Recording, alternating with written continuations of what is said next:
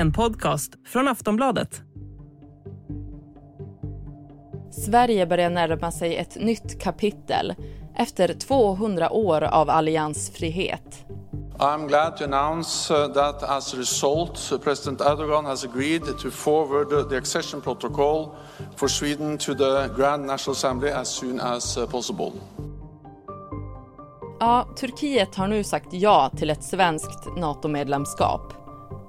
Och Sveriges statsminister Ulf Kristersson såg väldigt glad ut på bilderna när han skakade hand med Stoltenberg och Erdoğan efter de många turerna som har varit. Och att vi därmed tar ett mycket stort steg mot den formella ratificeringen av också Sveriges medlemskap i NATO. Så det har varit en bra dag för Sverige. Tidigare har varken Turkiet eller Ungern godkänt Sveriges ansökan. Men nu efter att det har kommit ett grönt ljus från Turkiet så har Ungern också sagt att de tänker säga ja. Och det som har gjort att de har nått en överenskommelse är att Sverige nu bland annat har gått med på ekonomiska samarbeten och en gemensam kamp mot terrorism. Men också att stötta Turkiets försök att gå med i EU. Så vad innebär det här minnesvärda handslaget? Vilken relation väntas vi få med Turkiet? Och vilka nya krav kommer att ställas på Sverige? Det kommer vi reda ut i det här avsnittet av Aftonbladet Daily. Jag heter Ellen Lundström. Och jag har med mig Aftonbladets reporter Niclas Vent som är på plats i Vilnius. Det är ju många som har reagerat på den här bilden när trion med Stoltenberg, Erdogan och Kristersson, när de håller om varandras händer. Ganska hårt ser det ut som. Vad tänkte du när du såg den bilden? Ja, den ser ju såklart lite konstig ut, men det är väl en typisk sån här bild som det kan bli ibland vid den här typen av tillfällen när man försöker manifestera någonting, någon typ av enighet eller överenskommelse och så blir det liksom inte helt, det kanske inte ser ut som man har tänkt sig att det ska se ut. Det är ju en ganska märklig typ av omfattning de gör det med en trippeldubbelfattad handskakning. Det är ju, det blir väldigt många händer på en väldigt liten yta och det är svårt att, man vet inte riktigt vad det är man tittar på. Apropå händerna, det var Erdogans hand som var högst upp. Har det någon betydelse? Ja, det går ju alltid att spekulera i det där. Men det kan man nog absolut tänka sig att det kan vara viktigt för en sån person att ha sina händer på rätt ställe. Och det känns också när man ser på bilden att Ulf Kristersson är väldigt stolt. Han är nog väldigt nöjd, ja. Det är väl intrycket jag får också. Jag pratade med honom lite tidigare idag här på mötet och såg honom igen där när han mötte pressen på väg in på mötena idag. Och nej, men jag får också intrycket av att han är väldigt nöjd med det här och det kan man ju förstå att han har ju kämpat med det här länge och sett det som men det är absolut viktigast som hans regering ska utföra överhuvudtaget. Så det här är ett steg i den riktningen, det är klart att han är nöjd med det. Var det något speciellt som han sa till dig? Nej, han försöker väl ändå hålla nere förväntningarna lite grann också fortfarande. Han sa att han tänker inte inteckna i förväg så att säga. Vi är ju inte medlemmar än även om vi har fått de här löftena nu då, så att han väntar på att parlamenten ska ratificera vår ansökan men det är klart att han ändå är glad. Jag frågade om ett rykte som hade varit här på sociala medier om att han skulle ha mötts av spontana applåder på sitt hotell igår kväll när han kom dit. Och då skrattade han väldigt hjärtligt och sa att det stämde. Så det verkade han ändå väldigt glad för. Okej, men det här handslaget, jag går tillbaka till det. Vad betyder det? Ja, handslaget är då en symbol för att Sverige och Turkiet och NATO är överens då om ett nytt avtal som innebär egentligen att Turkiet ska ratificera vår ansökan så att vi blir, om Ungern gör detsamma, fullvärdig medlem i NATO. Men är det spiken i kistan? Man ska väl aldrig säga aldrig. I den här processen är det väl någonting man har lärt sig att ibland tar man 2 steg fram och 3 tillbaka tänkte jag säga. Men det, Det ska väl mycket till för att det ska kunna, att lasset ska kunna stjälpa i det här läget, det tror jag nog. Det här borde vara det sista, men man kan inte utesluta någonting. Hur mycket har Stoltenberg pressat Erdogan, tror du? Ja, det där är en intressant fråga, vad det verkligen är som har fått Erdogan att gå med på den här överenskommelsen. För det är ju synbarligen, och i den texten som de har kommit överens om, inte jättemycket segrar för Turkiet. Det är ju att NATO ska inrätta någon typ av kontraterrorismchef, och att Sverige och Turkiet gemensamt ska arbeta på ministernivå i någon sorts mekanism för att motverka terror också.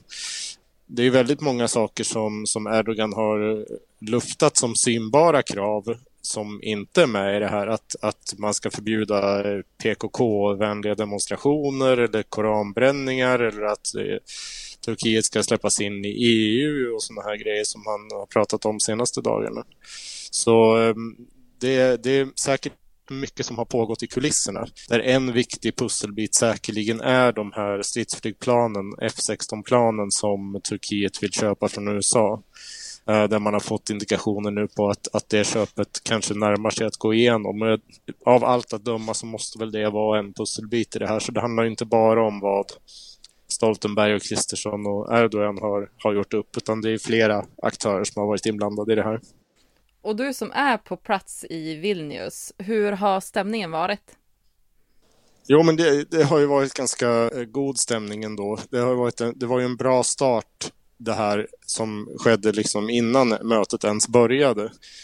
Eftersom 29 av 31 medlemsländer har ratificerat Sveriges ansökan, och alla är väldigt angelägna om att Sverige blir medlem. Så att ha den här frågan hängande över resten av mötet olöst, det hade ju varit en riktigt sänke, tror jag. Så att det verkar vara uppåt just i det hänseendet. Jag och Niclas Vent ska snart prata mer om vad det här NATO-beskedet kommer att innebära för Sverige.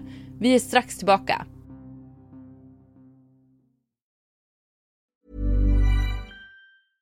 Hey, I'm Ryan Reynolds. At Mint Mobile, we like to do the opposite of what Big Wireless does. They charge you a lot, we charge you a little. So naturally, when they announced they'd be raising their prices due to inflation, we decided to deflate our prices due to not hating you. That's right. We're cutting the price of Mint Unlimited from $30 a month to just $15 a month. Give it a try at mintmobile.com/switch. $45 up front for 3 months plus taxes and fees. Promo rate for new customers for limited time. Unlimited more than 40 gigabytes per month slows. Full terms at mintmobile.com.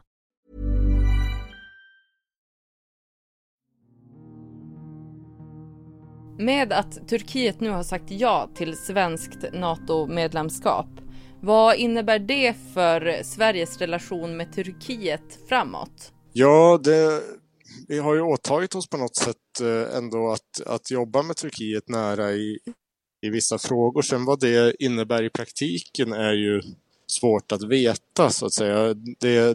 Vid den tidpunkten som Sverige blir medlem i NATO, så har ju inte Turkiet längre någon hållhake på oss i den meningen. Då står det oss mer fritt att tolka vad det här ska, hur det ska levas upp till, så att säga, det man har kommit överens om. Men det är klart att Turkiet förväntar sig att vi ska göra vissa saker då i enlighet med det här avtalet, så det kommer då påverka relationen, absolut.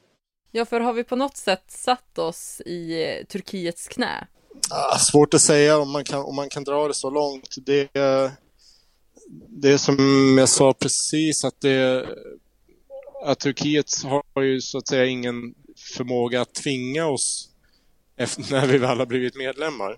Så på det sättet så är vi ju inte en knähund till dem, så att säga. Det är inte så, de har inget koppel de kan rycka i för att få oss att göra som de vill. Så att, men det är klart att i viss mån så har vi anpassat väldigt mycket av vår politik och hur vi uttrycker oss och sådana saker för att blidka Turkiet. Så i den meningen är vi ju inte opåverkade av. Turkiet har ju styrt en del av vår både inrikes- och utrikespolitiska uppfattningar, så är det också. Och om vi vänder blicken mot Turkiet, Hur förändras Erdogans ställning i världen? Ja, det är också en intressant fråga. Det är ju, alla har ju sett det här som någon typ av förhandlingsspel hela tiden. Att det, och tyckt att det varit väldigt konstigt, men betraktat det, ja, mycket av de här utspelen kanske inte som ärligt hållna uppfattningar eller idéer som har någon förankring så att säga direkt i verkligheten, utan att man har sett det mer som ett spel som Erdogan håller på med. Så i den meningen så, ja, det är svårt att sänka ett anseende som kanske inte är på topp redan från början på något sätt. Men det här kan väl också, det att han lyfter fram det här att man vill återuppta EU-inträdesprocessen.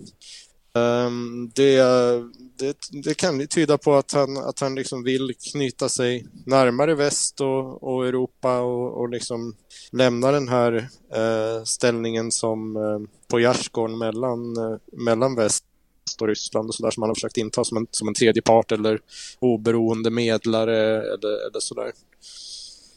Vilka krav kommer att sättas på oss i Sverige?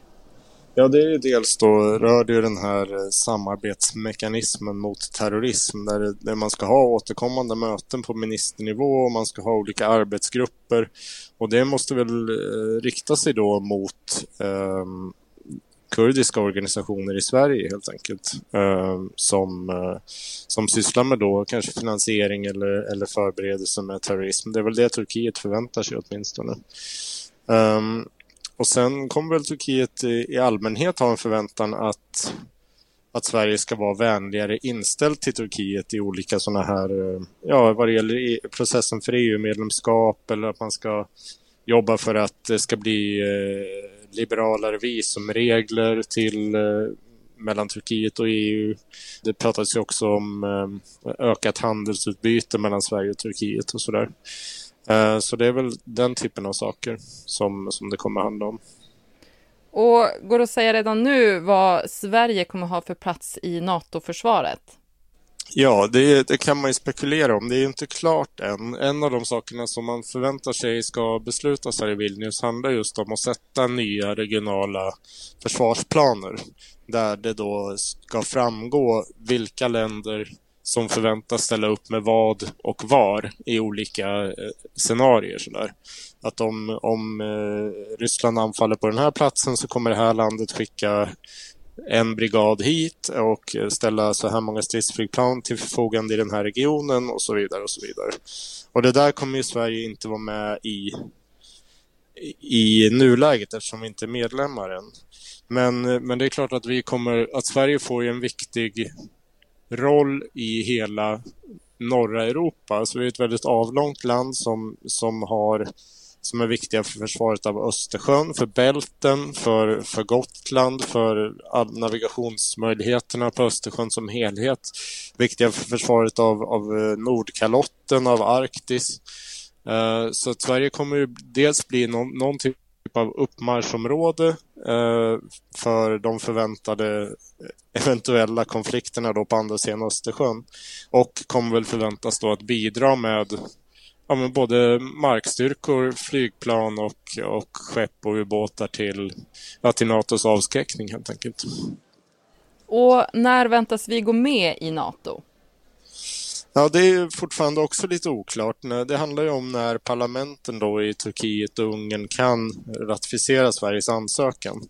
För det är ju de som måste göra det, och det har jag faktiskt inte detaljerna om riktigt, hur de rent tekniskt har möjlighet att göra det nu innan sommaren, eller om de kommer kunna göra det under hösten först. Så det vi får vänta och se helt enkelt. Ja, jag tror det. Och vad kommer hända härnäst under den närmaste tiden? För Sveriges del blir det ju en väntan på att ratificera så att vi kan upptas som fullvärdig medlem i NATO. Och den processen kan ju inte vi påverka så mycket mer just nu. För något som helhet så beror det mycket på vad som beslutas under det här mötet och vilka krav det ställer på implementering. Det har ju diskuterats mycket om att man ska höja kraven på försvarsutgifter, att 2% av BNP inte ska ses som ett mål utan som ett golv snarare, som alla allierade måste nå upp till. Och NATO vill ju ha mycket fler soldater gripbara på kort tid än vad man haft tidigare. Så att, att man inom vissa tidsintervall ska kunna ställa upp med x antal 100 000 soldater och sådär.